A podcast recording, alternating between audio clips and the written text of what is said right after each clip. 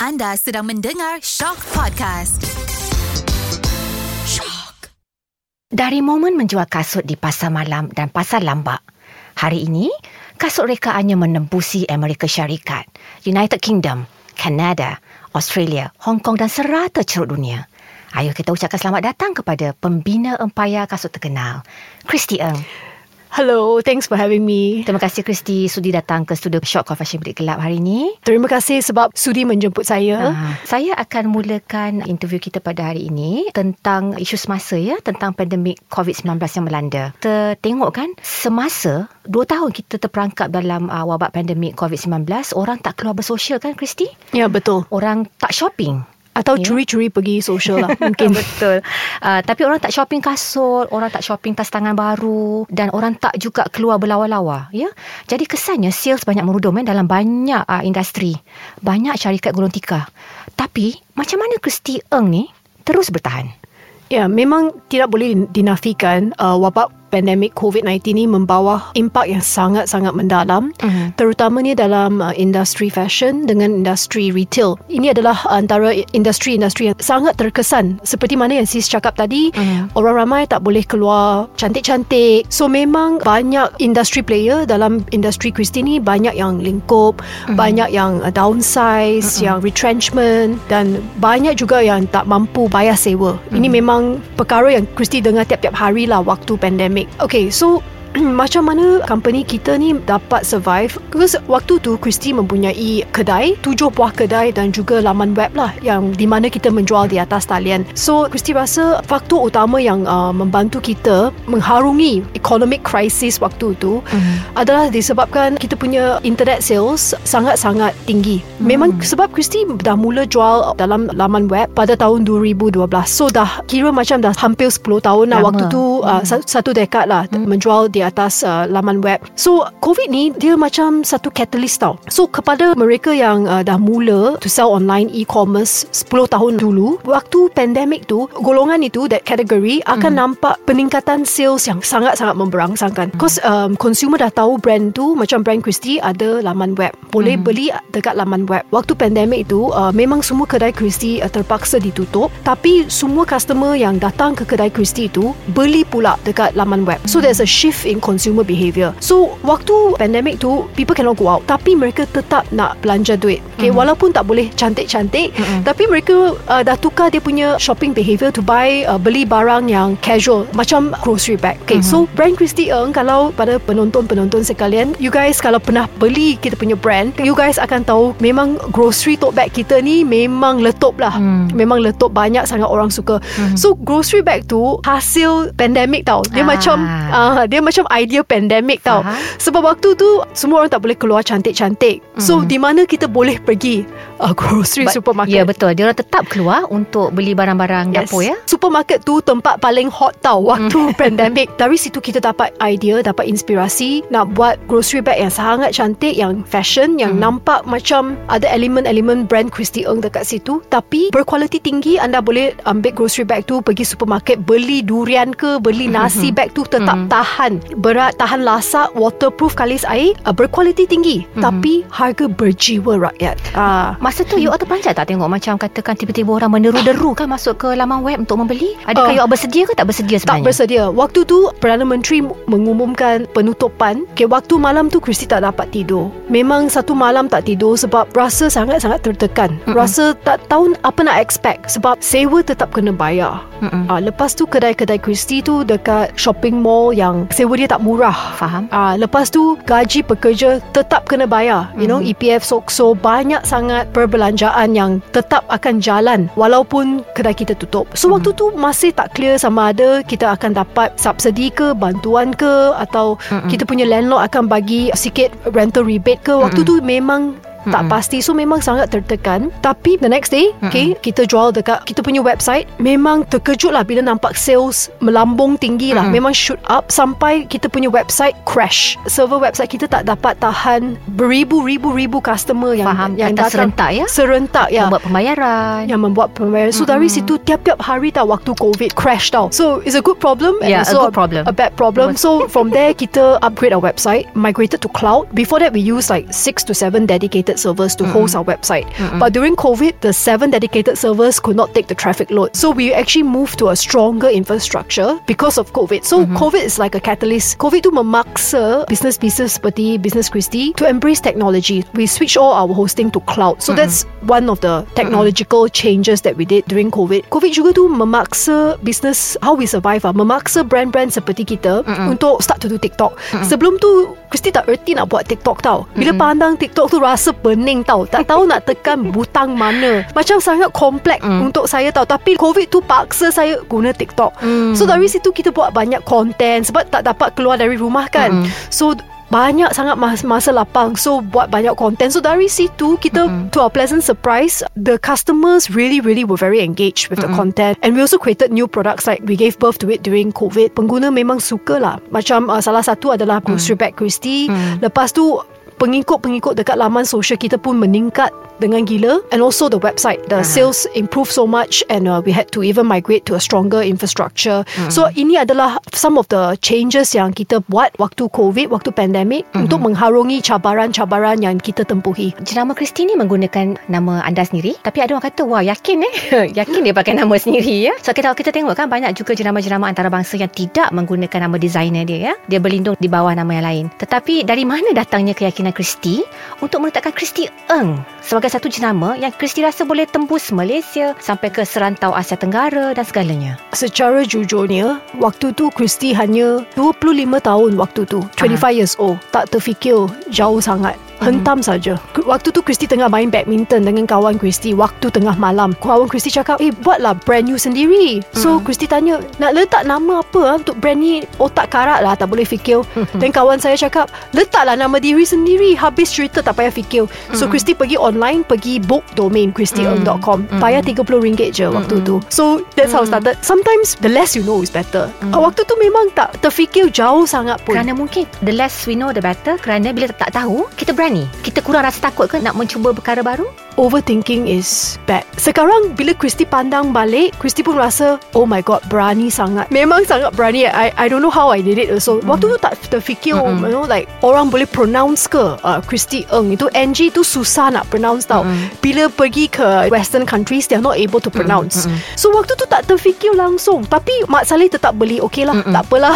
tak kisah dia boleh pronounce ke tak boleh pronounce. Memang tak terfikir. And banyak brand, designer dia macam banyak Eropah punya luxury brand kan. Designer dia pun dah mati. Tapi tetap guna nama yang sama. Orang lain yang design, mereka ada design team yang sangat bagus. Dedicated Saya rasa nama tu kita guna sebagai cerita. Mhm. Macam it's a story for consumer to relate know about the founder. But it doesn't mean the founder needs to be the designer. We have a design team, we have Mhm. an art director who can design way better than me, okay? So Christy rasa tu sekarang zaman ni tak penting macam Gucci katakan Mhm. Gucci dah berdekat-dekat. The original family doesn't own the brand anymore, Mhm. but it's still Gucci. So Christy rasa cerita di sebalik brand tu macam mana brand tu start lagi menarik untuk pengguna. So Faham. pengguna boleh relate. Masih tentang jenama Masih tentang Kristi Eng ya Tadi masa kita sembang-sembang Sebelum kita mula Temu bual ni kan Hmm. Kristi ada sebut Bahawa daripada segi Peratusan konsumer Melayu menguasai pasaran Pembeli Kristi ya di Malaysia uh, Lebih kurang 80% uh, Pembeli jenama Kristi Eng Daripada orang Melayu I think it's a reflection of the Malaysian population. Kalau kita tengok populasi Malaysia memang begitulah. Dia punya ratio tu sama dengan populasi Malaysia. Tapi Christy rasa sangat bersyukur sebab dapat banyak support daripada semua orang. Ramai orang tanya Christy. Christy Eng tu nama orang Cina. Tapi banyak orang Melayu beli. Christy rasa sangat bersyukur. So banyak orang sangat curious you know. They're quite shocked. Kalau pergi kedai kita kan nampak banyak customer-customer Melayu yang Betul. sokong. That's really extraordinary. Christy pun rasa macam orang Melayu sokong brand-brand tempatan lebih. Itu pendapat mungkin saya salah lah. Saya rasa uh, orang-orang Melayu sangat bangga dengan brand tempatan, Faham. local brand. I rasa semua consumer ada behaviour yang berbeza. Ramai uh, pembeli uh, jenama Kristi Eng Datangnya daripada kelompok Melayu Saya nak tanya Orang Melayu ni Suka kasut dengan tas tangan yang macam mana Kristi? Adakah berbeza dengan selera Fashionista luar negara for example? Saya rasa uh, customer-customer Melayu sangat suka warna pastel. Aha. Itu pendapat saya lah. Apa yang Christy nampak. Hmm. Mereka suka colour yang sweet-sweet, yang manis-manis, yang terang, Mhm. dan berwarna-warni, pastel. Hmm. Uh, so warna pastel-pastel tu uh, memang mendapat sambutan yang hangat uh, dan mereka suka chain bag. Beg rantai. Itu apa yang Christy notice lah. Chinese ni suka macam mana? Warna-warna yang terang? Juga sama tapi mereka saya rasa Christy rasa dia suka color-color gelap. Hmm. Macam hitam. Tapi uh, customer Melayu suka warna yang boleh match baju kurung. Hmm. Match tudung tu sangat penting. saya tahu.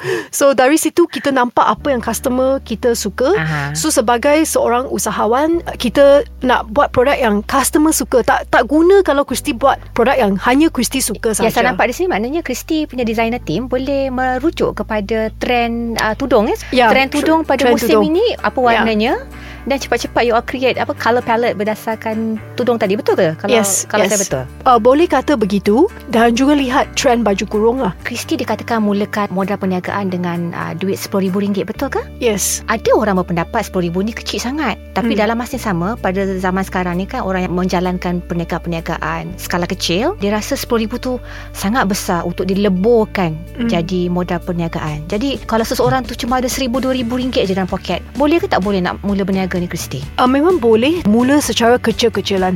Adakah Christy pernah mencipta apa-apa yang istimewa dalam rangkaian jenama Christy Eng? Adakah terdapat satu pasang kasut yang istimewa ataupun tas tangan istimewa yang ditempah oleh seseorang yang dari golongan kerabat ke Pernah ke? Christy mempunyai banyak uh, customer menempah kasut uh, tempah khas uh, like custom made shoes terutamanya untuk majlis perkahwinan. Banyak selebriti dah yang Aha. menempah daripada Christy uh, wedding shoes Mhm. uh, macam Shatila Melvin. Ah. Christy masih ingat kita buat kasut kahwin Shatila waktu dia berkahwin dengan Shaizi Sam dan banyak lagi. Tapi antara koleksi yang paling istimewa lah yang Christy pernah buat adalah collaboration Christy dengan Starbucks. Itu memang gila lah. Memang Hmm. kena serang, kena serbu setiap hari.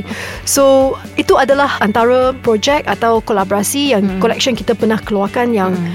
mendapat sambutan yang sangat-sangat bagus. So, semua kolaborasi ni membantu jenama tempatan kita menempuhi pasaran antarabangsa. Christy ada juga orang para usahawan eh dia merasakan bahawa dia kena tumpang selebriti untuk nak lakukan produknya. Benda ni bukan perkara baru. Saya rasa dah trend menumpang selebriti ni dah lama berlaku kan dengan cara memberikan hadiah-hadiah percuma kepada selebriti dengan harapan mereka akan tolong promosikanlah di social media. Jadi Christy sendiri, apa penilaian Christy? Adakah kena tumpang populariti artis-artis ni atau sebenarnya Christy rasa oh jenama aku boleh berdiri sendiri? I think no man is an island. We need all the help and support we can get. Kita juga bekerja dengan banyak selebriti. Kita pernah berkolaborasi dengan Yuna. Kita pernah uh, bekerja sama dengan Mira Filza. So kita masih mengguna selebriti untuk Hmm. mempromosikan barang-barang kita. Memang sangat efektif. Mhm. Terutamanya kalau anda brand baru, orang tak pernah dengar nama baru. Mhm. Memang bekerja dengan selebriti itu dapat mempercepatkan uh, market penetration. Okey Kristi, kita pergi kepada soalan yang lebih deep ya. Dalam menempuh kejayaan demi kejayaan,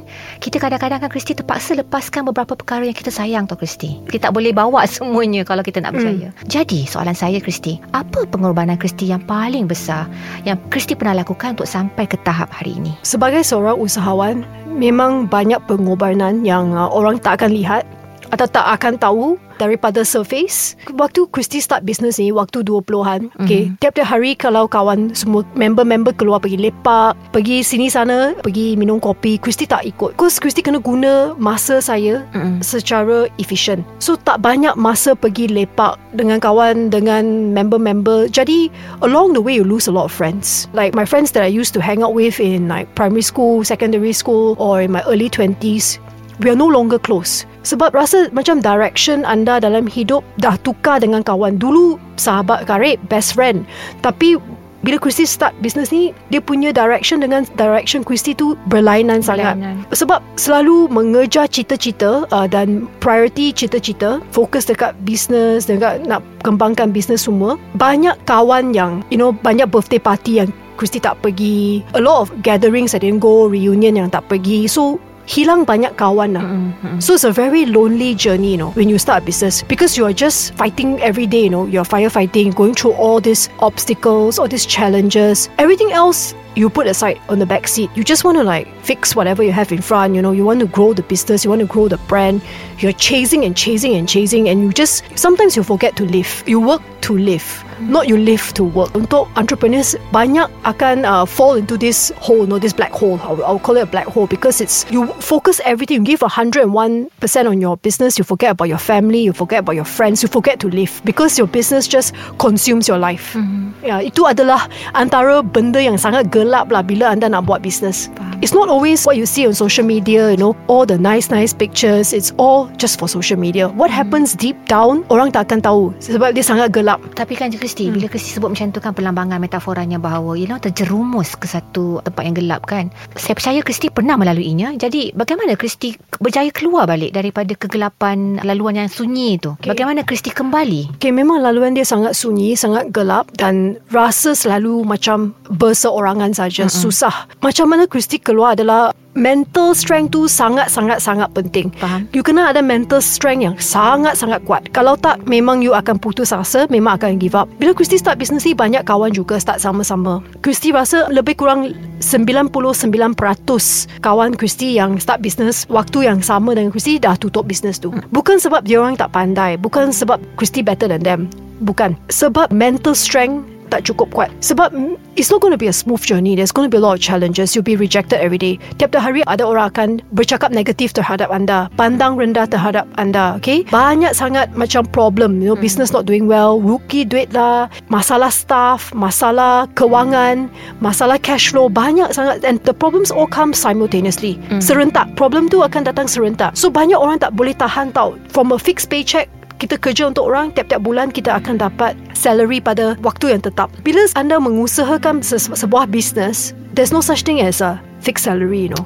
If business lose money, you, you get nothing, you know, you get zero. You may even need to take a loan to pay for the losses or to pay for all the salaries and all the expenses. So you need to have very strong mental strength. So how Christy go through it is like uh, just a lot of very very strong mental strength and to reach out for help when you're in problem. Kalau Christy tempuhi masalah yang Christy tak dapat selesaikan diri sendiri, Christy akan uh, ada banyak mentor. So I will like talk to other business owners. I will ask them how do I solve this problem. Christy akan tanya orang yang pernah melalui masalah itu. Okay, tanya dia macam mana Christy boleh solve because experience is shortcut. If you always consult someone with experience, you save time and you you get less stress. So these are some of the tips I can share. No positive mindset and get good mentors and surround yourself with positive people who can help you overcome all these really really dark moments. Sepanjang Kristi berniaga ke Kristi Ah. Pernah tak Kristi kena sabotage Oh banyak kali lah. Ya contohnya Boleh cerita sikit Contoh sabotage waktu 2019 okay waktu Mm-mm. budget Malaysia okay so Christy dijemput untuk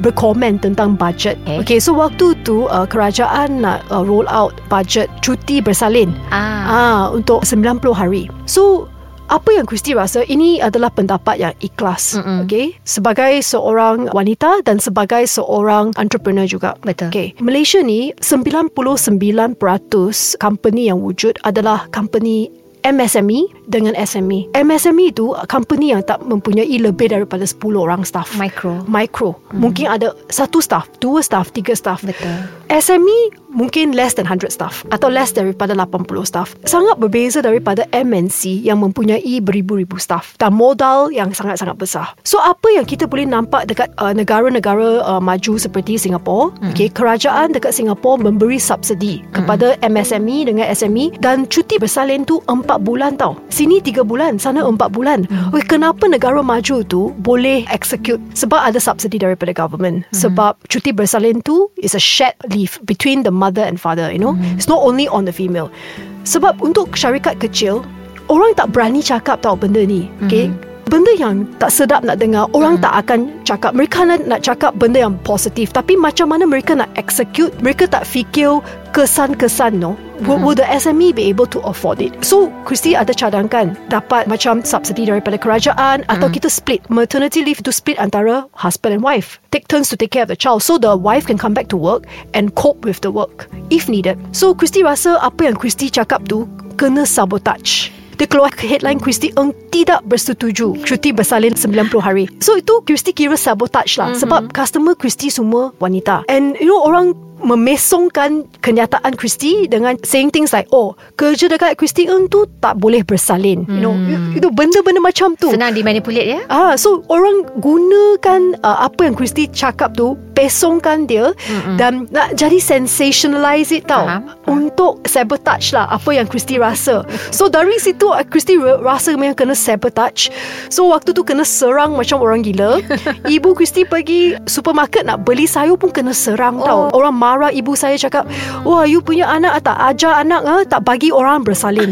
Sejak bila Christy hmm, boleh betul. tak bagi orang bersalin. So waktu tu kira sabotage lah. So orang tak fikir tau. So as like seperti apa yang Christy cakap tadi, bukan semua company mampu. Cuti bersalin tu sangat hmm. penting sebab hmm. kita nak beri seorang ibu baru tu hmm. uh, masa yang sufficient nak recover mm-hmm. uh, untuk stable dia punya new routine dengan anak yang baru betul uh, dengan dapat help maybe for maybe for childcare mm-hmm. atau you know dapat bantuan nak stabilkan the new routine so it's very very important and I really really respect that you know I think it's very very good see it's a good initiative but you need to think about how to execute it mm-hmm. you know people only want to talk about good things and all these things but they don't know don't talk about how to execute then they cannot roll it out you know mm-hmm. uh, if it's very important and it's something that you really want to do, you need to think about the execution. Waktu tu Christy pun rasa, Christy terus tahu banyak SME akan mengalami uh, kesusahan atau kesukaran sebab tiga bulan tu kalau seorang tak ada dekat office Faham. susah tau nak cari uh,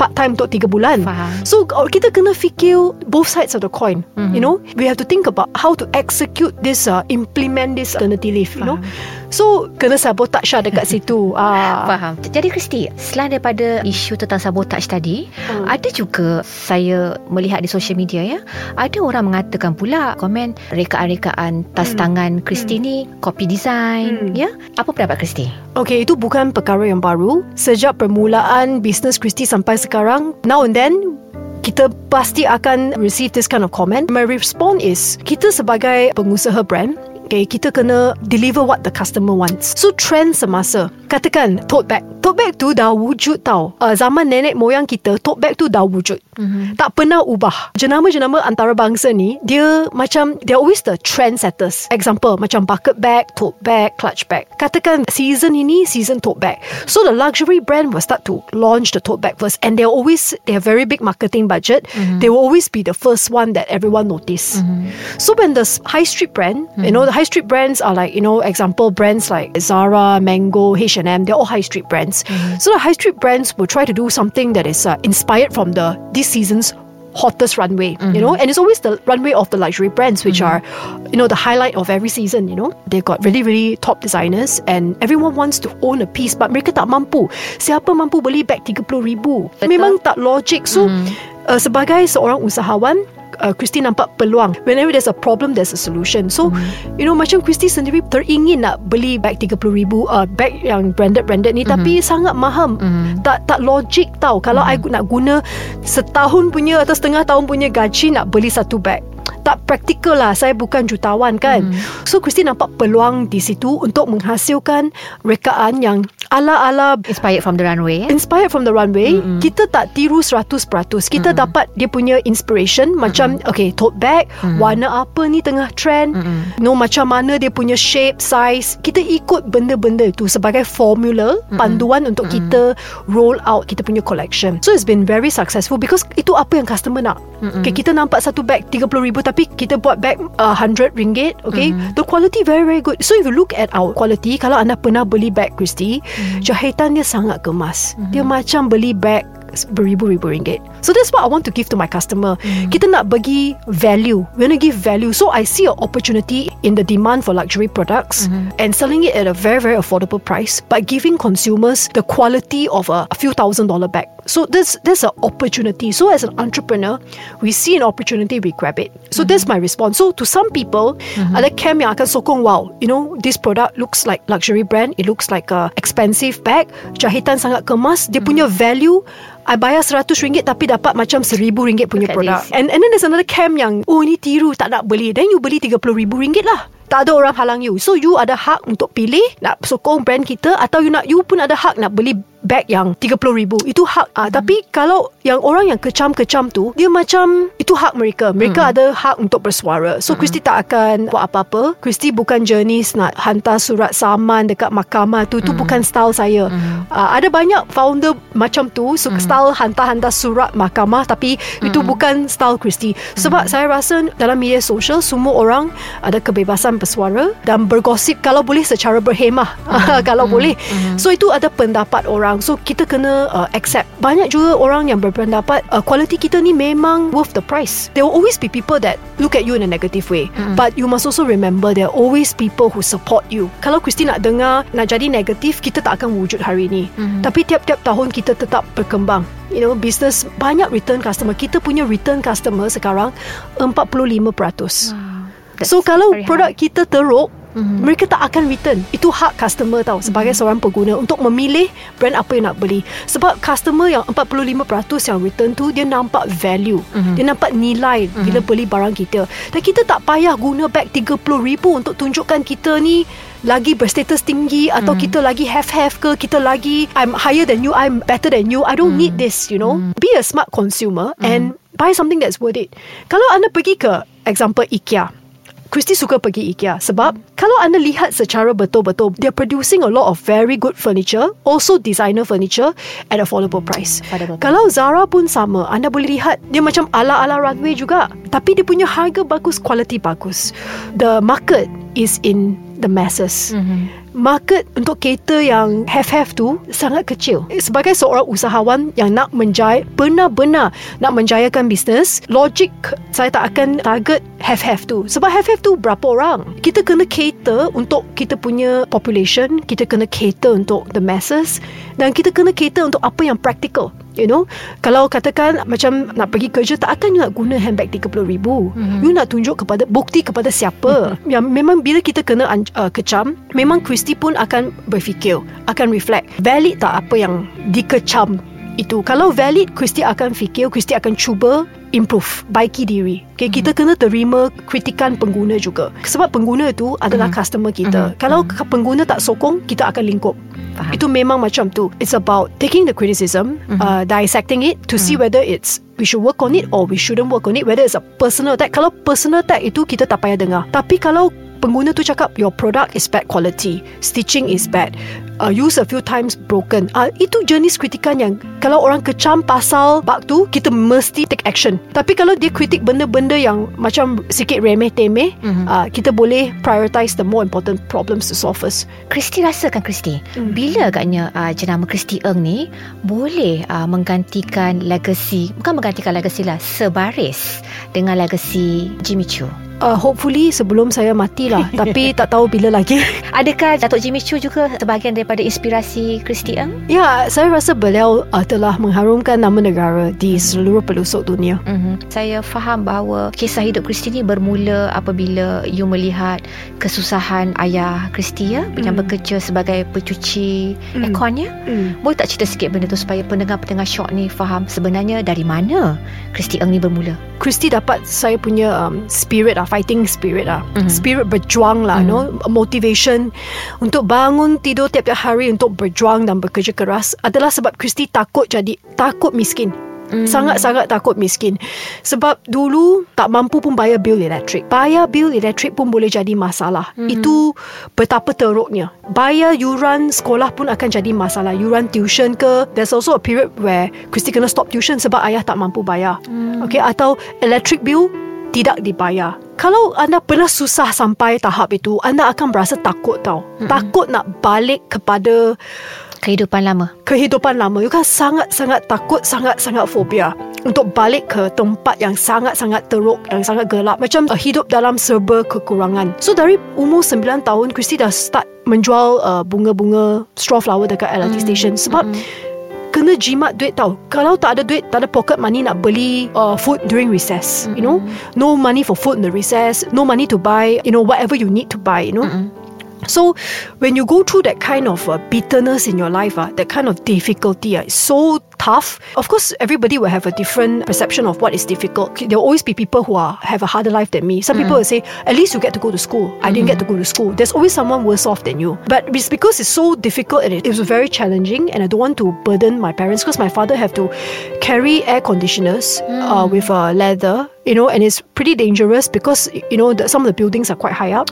You, you know, you drop down the ladder, you can just Faham, and the buildings are the aircons are always installed at very high uh, position, and you carry the whole day, and he, you know, and and there's something the customer don't even pay him, you know, that kind of thing. I've seen how he did done business, and it's so difficult, so tough, you know, and uh, always like not enough, you know, like let's say uh, the TV breakdown, got no money to repair, the toilet sink breakdown, got no time and no money to repair, you know, that kind of thing. So you go through that kind of very tough life, you become scared to go back there again. So everything you do is to just get yourself out of that position that you were, you were once in.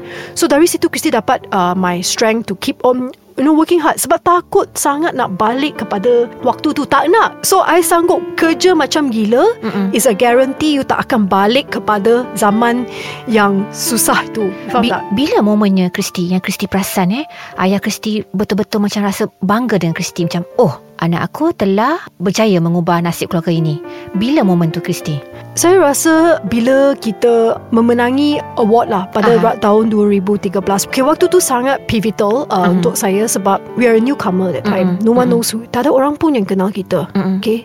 Semua orang pandang rendah terhadap kita, you know. Even uh, especially your own family members are the worst, uh, you know. Like all the uh, makcik bawang, you know, all the aunties and stuff. So everyone looks down on you and think that you can't do it. But a stranger, an outsider, gives you the vote of confidence. Mm-mm. And uh, we won the grand prize, two hundred fifty thousand cash, Wow. and that was my seed capital to start the business. So it's a validation from the industry. I've got toxic relatives, and I grew up grew up in a very toxic kind of environment. When uh, I think the proudest moment is when a third party or like an outsider in the industry gives you the vote of confidence. So since then, I never look back. You know, I, I don't care what all the naysayers say. You know, I don't care whether people look down on me or all the makcik bawang say we'll fail or you know I don't have as much money as all those like tycoons kids or those who born on silver spoon, you know. Ada banyak uh, entrepreneur, ah, dia datang daripada sudu silver spoon tau. Dia start business sebab dia punya bapa kaya. Mm-mm. Itu lain tau. Christy start business sebab nak mengubah nasib. Okay, daripada susah nak jadi senang. Mm-mm. Jadi Christy start business. That's my goal. Ada juga yang start business sebab nak tunjuk dekat Instagram. Itu lain. Saya bukan kategori itu. We are here to genuinely dengan secara ikhlas dan secara very very determined and create products which our customers want.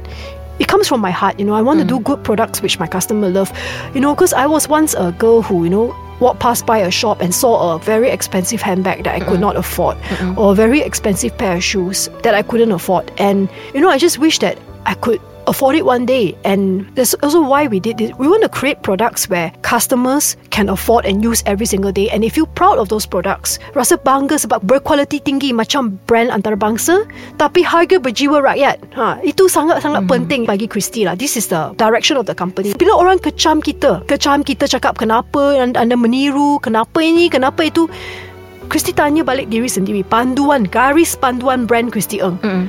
Adakah barang ni berkualiti tinggi? Ya. Adakah barang ini Mhm. harga berjiwa rakyat? Mhm. Kalau yes and yes, kita akan teruskan buat. Itulah panduan falsafah hidup. Soalan terakhir saya Kristi. Saya rasa sebenarnya semangat Kristi ni haruslah apa di diambil oleh para pendengar Short Confession Bilik Gelap ya sebab Hmm. perjalanan hidup Kristi sebenarnya tak mudah. Hmm. Macam Kristi kata Kristi tidak bermula dengan sudu emas, dengan dulang emas Hmm. ya. Soalan terakhir saya Kristi. Kristi di puncak perniagaan sekarang ya. Tapi Kristi bermula di pasar lambak. Kalaulah Kristi satu hari nanti kembali ke pasar malam ya, berjalan melihat ya, mereka yang me, me, orang kata punca pendapatan keluarganya datang daripada Hmm. uh, perniagaan pasar malam ya, berniaga di pasar malam. Apabila Kristi melihat kembali kepada peniaga-peniaga kasut, selipar di pasar malam ini ataupun uh, barangan lain juga, apa yang uh, agaknya terdetik di fikiran Kristi dan kalaulah Kristi boleh pergi kepada mereka dan berpesan Apa pesanan Kristi kepada mereka? Kristi pernah menjual kasut dekat pasar malam. Itu ada satu pengalaman yang sangat bagus. Mhm. To be frank with you, because you learn from scratch. Mhm. You know, you learn selling skills. You learn how to promote. Cara nak bercakap dengan customer. Cara nak menarik perhatian customer. Cara nak serve customer tu. Itu semua basic fundamentals of retail. Walaupun anda jual di five star hotel shopping, five star shopping mall atau pasar malam, semua prinsip dia sama. Okay, it's a very humbling experience. And what I would say to them is, you know, you need to know how to reinvent yourself because I was once a pasar malam seller who reinvented myself. The only difference between me and the pasar malam seller that I was before is I reinvented myself. You know, I embraced digital changes. I tried to, you know, upgrade my selling platform. From Pasar Malam, I moved to flea market.